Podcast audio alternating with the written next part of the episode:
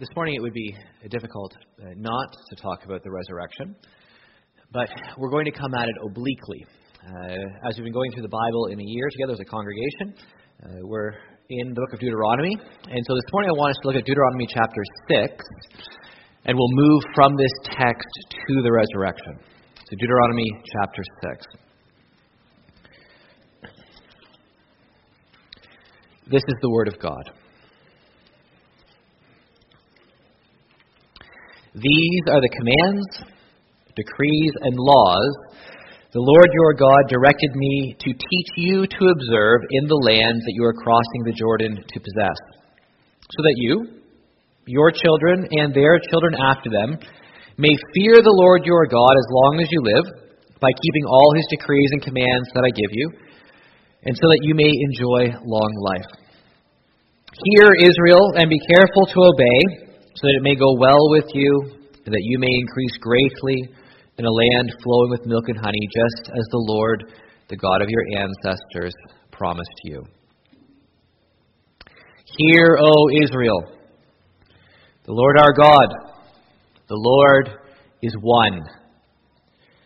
Love the Lord your God with all your heart, and with all your soul, and with all your strength. These commandments that I give you today are to be on your heart. Impress them on your children. Talk about them when you sit at home and when you walk along the road, when you lie down and when you get up.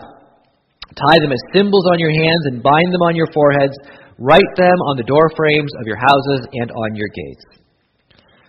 When the Lord your God brings you into the land he swore to your fathers, to Abraham, Isaac, and Jacob to give you, a land with large, flourishing cities you did not build, houses filled with all kinds of good things you did not provide, wells you did not dig, and vineyards and olive groves you did not plant.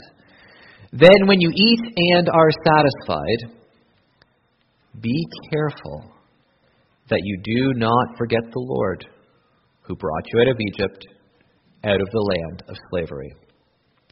Fear the Lord your God, serve him only and take your oaths in his name. Do not follow other gods, the gods of the peoples around you. For the Lord your God, who is among you, is a jealous God, and his anger will burn against you, and he will destroy you from the face of the land. Do not put the Lord your God to the test as you did at Massah.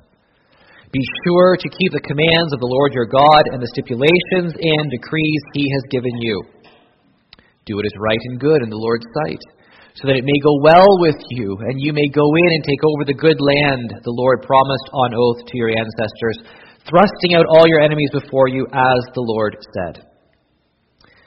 In the future, when your son asks you, What is the meaning of the stipulations, decrees, and laws the Lord our God has commanded you? Tell him. We were slaves of Pharaoh in Egypt, but the Lord brought us out of Egypt with a mighty hand. Before our eyes, the Lord sent signs and wonders, great and terrible, on Egypt and Pharaoh and his whole household. But he brought us out from there to bring us in and to give us the land he promised on oath to our ancestors. The Lord commanded us to obey all these decrees and to fear the Lord our God, so that we might always prosper and be kept alive, as is the case today. And if we are careful, to obey all this law before the Lord our God as he has commanded us. That will be our righteousness. Well, I don't know uh, what the circumstances of your week are, uh, but doubtless many of us have been busy doing a variety of things. So let's take a moment, uh, just individually, to bow before the Lord uh, in silent prayer. Just take a moment of personal meditation. And after just a few moments, I'll lead us in prayer.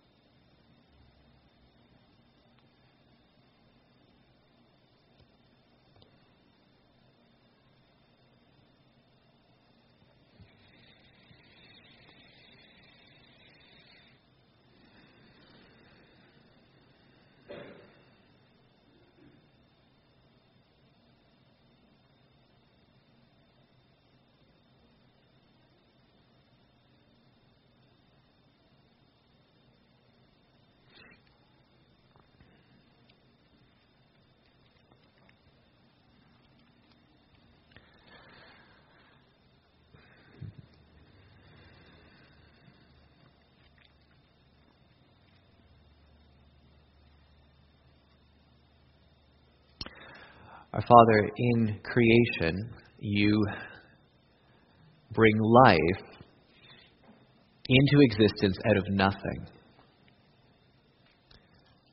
And in redemption, you bring life into existence out of death itself.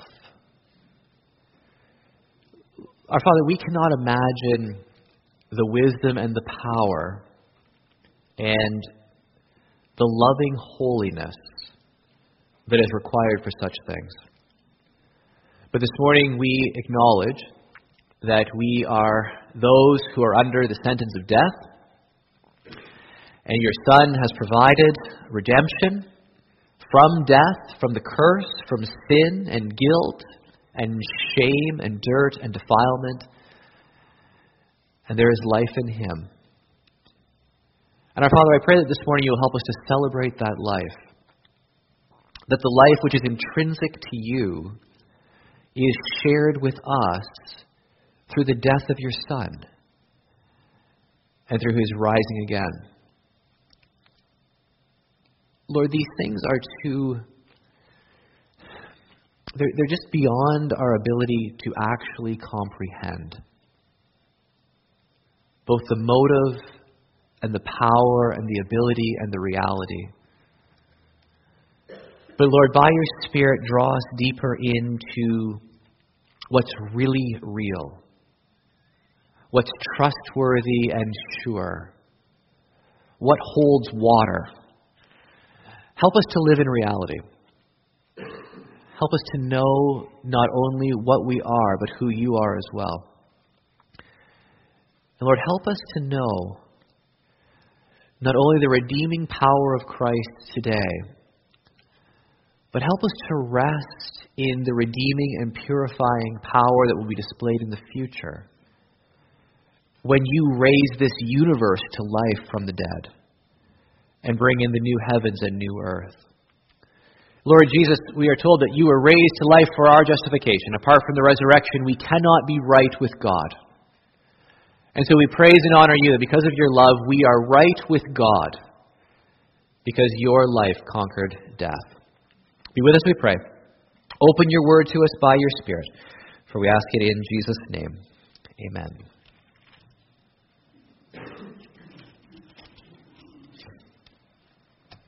Deuteronomy chapter 6 is, without question, one of the most important chapters uh, in the Bible it contains this fundamental command that the Lord Jesus Christ, when he's asked, What are the greatest commandments in the law? He reiterates this one in Deuteronomy 6 5. This is utterly uh, essential and fundamental. If you want to know how you are to live your life, if you want to know what God requires of you, if you want to know sort of the essence of what it means to be a human being, this is it. This chapter tells you. You must love God. You must love God with every fiber of your being, with every faculty that you have. Everything you are, everything He has given to you, is to be poured back out to Him in expressions of love. Now, before God gives this command to Moses, he reminds the people again about their redemption. You have been brought out. You are going into the land across the Jordan to possess. So there's an eschatological orientation here, not in the sense of the, the absolute end of time, but in terms of their own horizon. God is bringing them somewhere. He's bringing them into the promised land. He's bringing them somewhere good, a land flowing with milk and honey. Now, he doesn't need to specify, he does a little bit later, but he doesn't need to specify at this point that, of course, in order to go across the Jordan into the promised land, they have to have been brought up out of Egypt. And so they have been redeemed. They've gone through Passover. Later on, at the end of the chapter, when, uh, the, when the situation is envisioned where a child is asking the parents, well, why do we obey these laws? And what, what are we doing here? And they're told, you need to remember your history. You need to remember redemption. We were slaves in Egypt. God brought us out. We saw with our own eyes the mighty things that God did. And He's brought us up out of slavery through the wilderness into the promised land by His grace and by His power. That's why we obey. We obey because of the kind of God that He is. Now, here, as so often, there's a very strong connection made between obedience and blessing. If you obey, you will prosper. This has been horrifically twisted today uh, in a lot of popular preaching and teaching, a lot of which used to be confined to late night cable television shows, but regrettably has become far more mainstream as time has gone on. Uh, they're getting better viewing hours. Uh, this whole idea that if you're just faithful to God, then you, you you'll never be sick, uh, and you'll be quite wealthy, and you know you'll you'll be able to drive whatever very expensive luxury car you want, and you'll be able to wear very expensive clothes and all the rest. God God wants His children to act like princes and princesses, and He wants them simply to be sort of overflowing with opulence and extravagance. The very fact that we follow a Lord who was rejected and crucified should count slightly against that thesis. Uh, the historical reality that all of the twelve disciples were martyred for their faith should certainly count against that thesis, as should be looking at how the prophets of God were treated in the Old Covenant. Beyond that, uh, there's a lot of textual there's a lot of textual data you just need to utterly ignore to try to sustain that kind of position. It's one of the most, it's, it's a theological position, not even theology. Uh, it's a position that cherry picks text unlike any other position that I know of. However, having said that, particularly in the Old Covenant, where God is teaching spiritual principles through material object lessons, there is a strong connection between obedience and prosperity and fruitfulness in the land.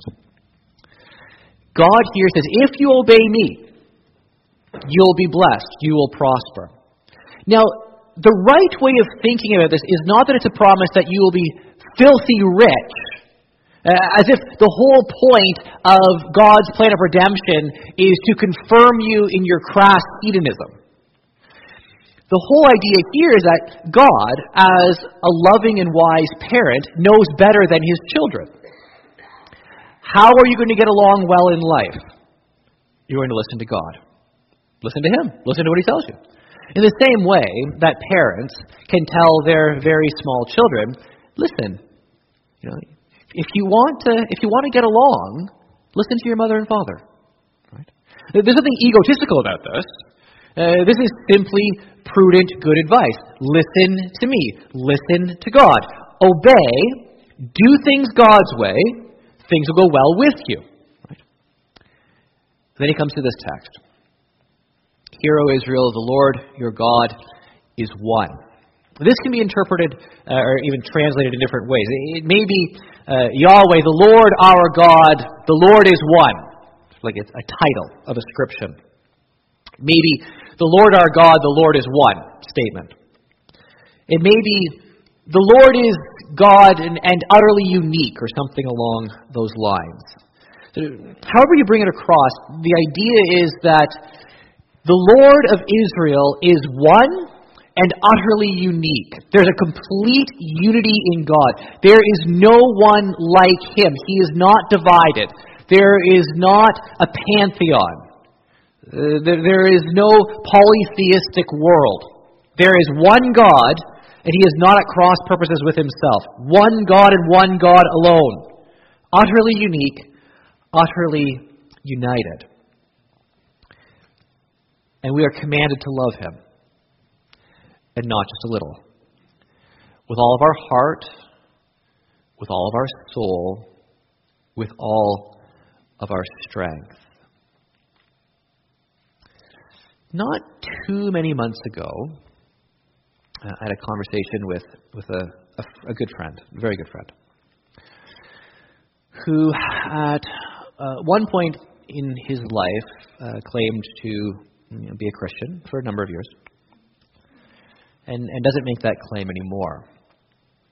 And so we, we met up and we were talking, and one of the things that he said, just, just one of many, was that he, he just struggles a little bit with um, God commanding worship. Here's this God who, who commands us to praise Him. Touch, touch egotistical, isn't it? Here's this God who, who commands us to love Him. Well, how do you how do you do that? Like, how do you go around commanding people to love you? What right does anyone have to command love and worship? Is God just sort of this, this celestial egotist, or egoist rather? Well,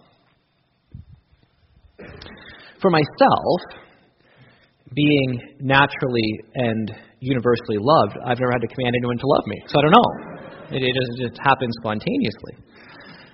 But is it right for God to actually command love? Well, let's approach it this way. I don't think there's anything wrong with telling people that they ought to love what's right rather than what's wrong. I don't think there's anything wrong with telling people you ought to love beauty, not ugliness. You, lo- you ought to love morality, not immorality. You ought to love love, not hatred. You ought to love goodness, not badness. But of course, goodness and love and, and kindness and all these positive things, these virtues and these beauties that we are to embrace, have their source where? They have their source in God. Goodness is an expression of the character of God, as is love, as is beauty.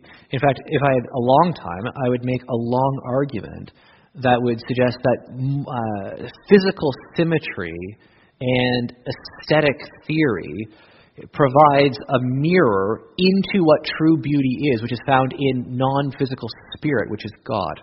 That is, beauty itself flows from God. And so, if we want to tell people to embrace what's good and to love what's good, and surely there's nothing wrong with that, then we must tell people to love God. Because God is good, God is beauty, God is truth. And God Himself knows that. In fact, one of the things that God does here is he raises our eyes from off ourselves and from off of our temporal horizon to someone who is of infinite and eternal value. At the end of the day, goodness is not an impersonal standard, it is a personal being. And so what God is doing is He's saying, Look, look up, look to me. I am the source of love. Love me. I am the source of goodness and truth. Love me. Embrace me. There is nothing better than me. It's not egotistical if it's a fact. See, the reason that we have problems with people who walk around sort of arrogantly preening their feathers and demanding all kinds of adoration is that they're not worthy of it. So we, we even say, the person walks around like they're God. But what if you are God?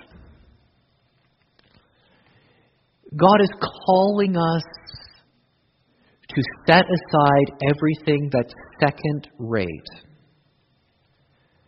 and to actually embrace Himself, the only thing in the reality that can satisfy the heart. That's why to love Him. Interesting that no one has a problem with, with loving material possessions, which is why I don't need to be told to. Eh, no one has a problem with loving power or pleasure.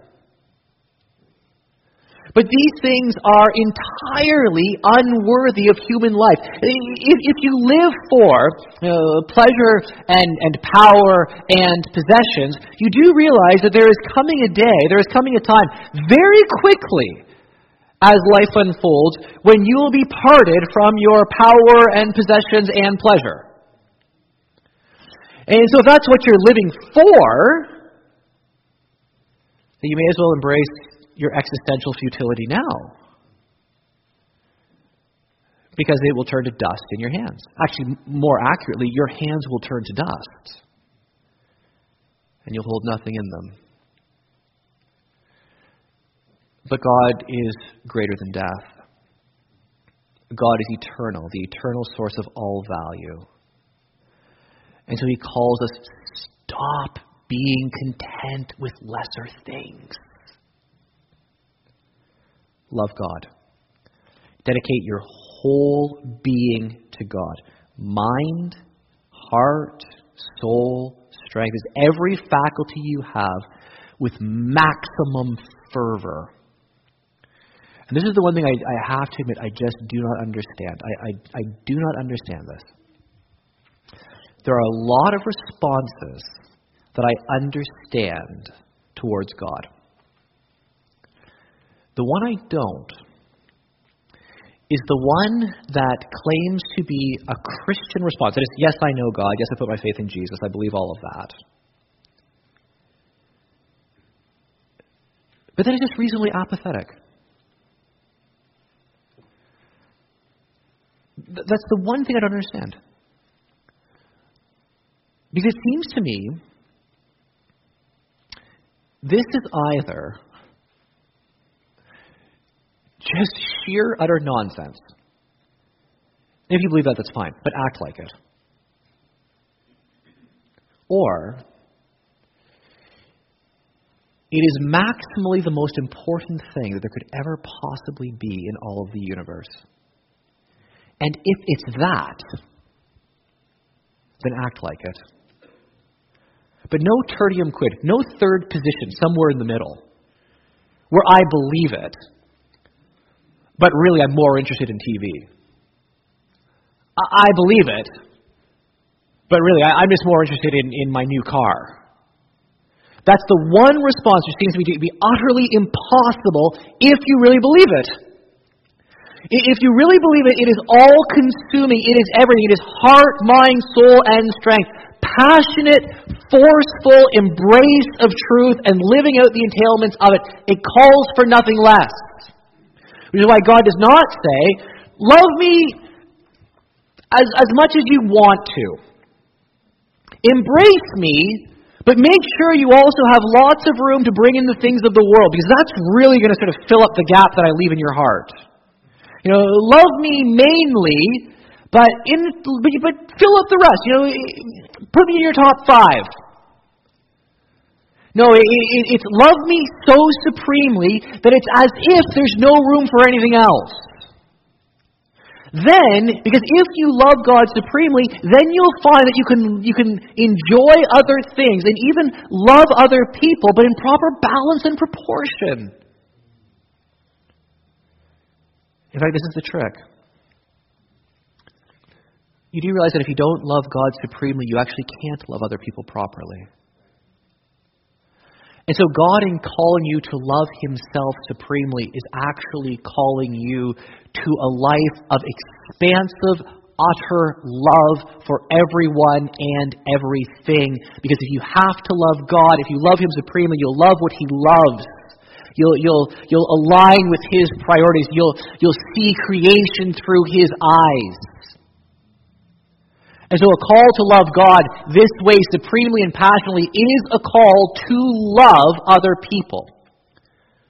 This is one thing, actually, I, there's another thing I just don't understand. There's so many things I, I don't understand. I'm not that bright.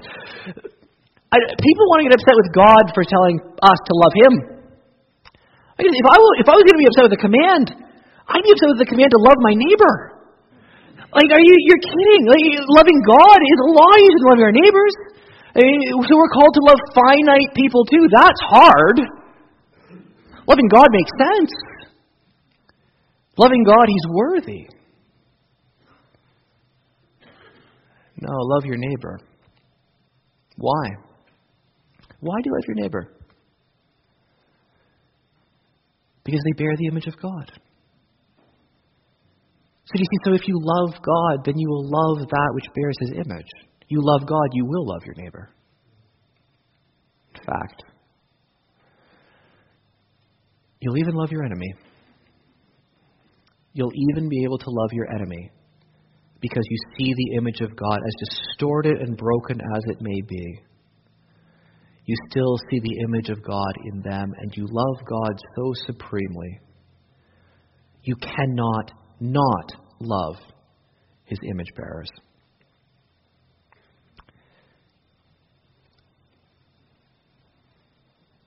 So you are to talk about these things when you sit at home. And I just just just ask because I don't know. When's the last time you talked about these things when you sat at home? You're to talk about them when you're on the road, when you lie down, when you get up. They're to be symbolically tied on your hands and foreheads and on the doorposts. The point here probably symbolic, although it's taken, some take it literally. The point here is this. If you love God supremely and, and utterly, when's a bad time to talk about Him or think about Him? And the answer, of course, is never. This should be as natural as breathing as we go out into the world, we are to think.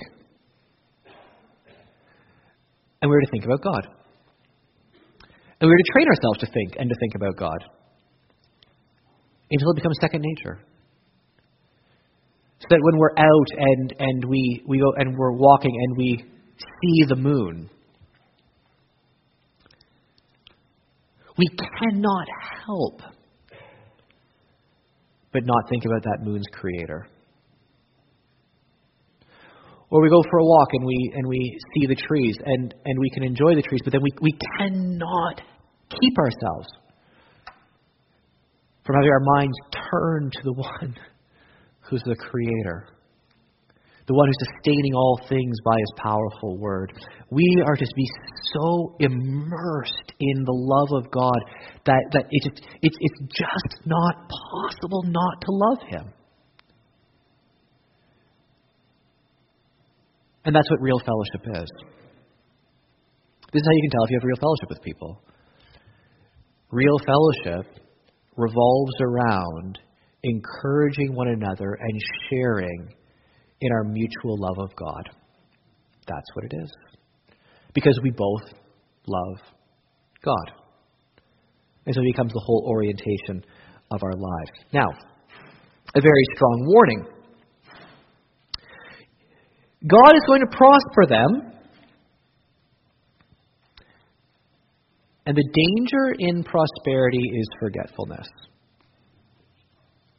Listen, I know I know. You don't need to tell me this. I know it's true. I know that I have just a few hobby horses. I know that. I know that I am already at this point in my life nothing more than an irritable and crotchety elderly man. I know that. But I'm going to say this again. If there has ever been a people in the history of the world who needs to hear this warning, it is us. Prosperity can make you forget God. Hear that. Homes, food, clothes. I mean, think about, think about all of the things that we have that they literally could not have imagined, and they were in danger of forgetting God and prosperity. You do realize that the vast majority of us, if we were reduced to living the way Israel lived then when they went to the promised land, in the types of homes that they had, the type of hard work that they had to do, the type of heat they had to endure. Many of us would quickly discover how sanctified we really are. Their prosperity which was a danger to them to forget God, would be considered such a demotion in our prosperity, would be unfathomable to us. We need desperately, desperately, as the richest people in the history of the world, to take this seriously. Do not forget God. The real danger, of course, is that these things will subtly chip away at that wholehearted devotion to God in love. So that we love God. It's very easy to say that verbally. I love God. Who doesn't love God on a Sunday morning? I love God. But then throughout the rest of the week, your life and priorities and affections show that there's something else or many other things that take his place. Hear this warning. Do not let houses and bank accounts and stuff cause you to forget God. Love Him supremely. Now, when the children get older, they begin to ask, why do we obey these laws? And they're told about redemption. They're told what God did in Egypt, about the necessity of obedience, and all of the rest. This tells you that there are times for ritual. There are times for ritual questions, ritual answers. There's also just times as you're living life to discuss these things. This morning, with the slight pageantry of Easter Sunday, this is part of what we're doing. We're just reminding ourselves again of why we obey God and why we love Him. Because God sent His Son into the world because we were damned rebels. And God sent His Son into the world to be completely loyal, to always do what was right, to earn everlasting life, to be morally incapable of death. But then to put himself in the place of the rebels to die in their place, to satisfy the wrath and justice of God, motivated by love, so that our penalty would be paid. Our death was died. And then Jesus was raised to life. Resurrection glory. Life that actually conquers death. And so when our when our children or when our neighbors or when our our apostate friends or whatever the case may be ask why do you why do you why do you love God? You say, well, let me tell you. Let me rehearse to you the gospel. This is why I love God. Now, notice this, though. God commanded Israel in Deuteronomy 6 to love him supremely.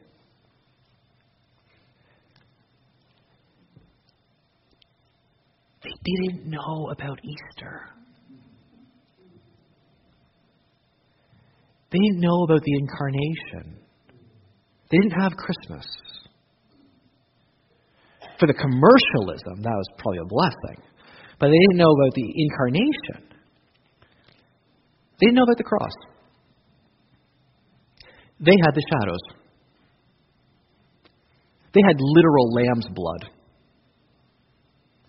They had the type. They had the prophecy. We have the reality. We have the fullness. We love because He first loved us while we were yet sinners. In fact, the second most famous verse in the New Testament. The most famous verse, just so you know, today, the most famous New Testament verse in our society is Do not judge.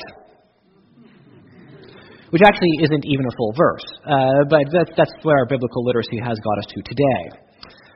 The second most famous New Testament verse runs this way For God so loved the world. Why do we love God? At first, we love him and ought to love him because he's intrinsically good. That is, it is actually morally depraved not to love God just as God. Which is why in Revelation 4, God is praised for his intrinsic, his, his intrinsic being first. Holy, holy, holy is the Lord God Almighty, who was and is and is to come. That's just who God is. Later, he's praised for redemption. Before that, for creation. Being, creation, redemption. We love God just because of who he is. But who he is also motivates him to act in redemption. And so we love him because he so loved the world that he gave us his one and only Son that whosoever believes in him shall not perish, but have everlasting life.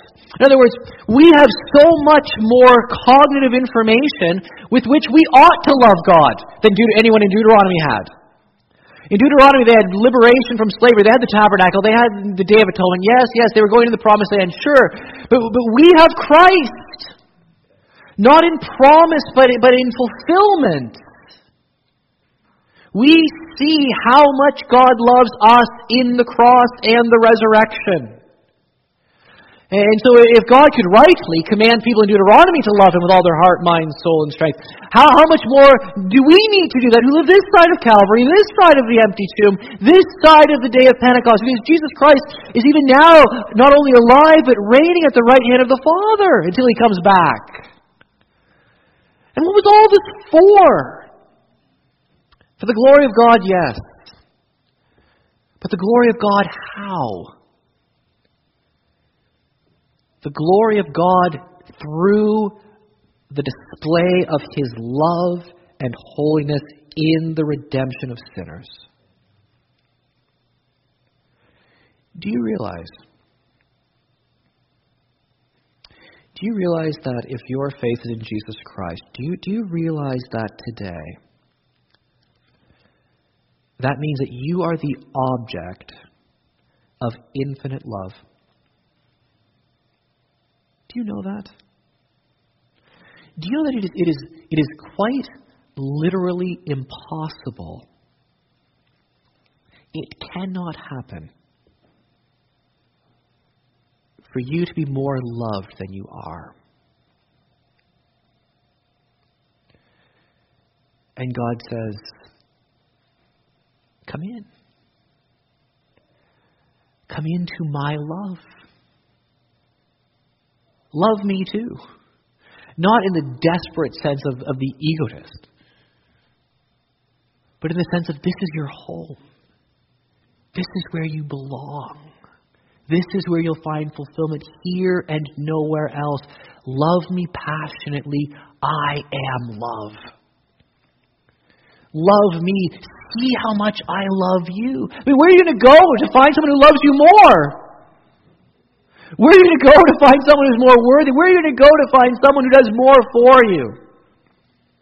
No, we love God because He first loved us. And the glory of His love and life is that when it conquers death, it is ours not just for now, but for eternity. For eternity. I, I, I, actually don't know how. It's another, another thing, apparently, that I don't know. I actually don't know how people can bear to think that they could love people and lose the ones they love forever. To think that God can bless us so richly with love, but then just for a few years and then it's gone. No, the love of God that He gives us, that He sheds abroad into our hearts, is love that goes on forever. because Jesus Christ's life has conquered death and we will live forevermore. In love, in God. Now, this morning we are going to have a baptism, and that is just another display of the love of God. And people who are saying that, yes, they want to be immersed in that love, in that salvation, united with Christ in his life, death, burial, and resurrection. Easter Sunday is a great day to have a baptism. Any Sunday is a great day to have a baptism. Actually, technically, it doesn't even need to be Sunday. But to see and to savor the love of God, He's still saving sinners today. And by His Spirit and grace, sinners are still entering into His saving love. That's a wonderful thing. So I'm going to ask uh, our musicians to come. They're going to lead us in a song of worship, and we're going to prepare uh, for the baptism after that.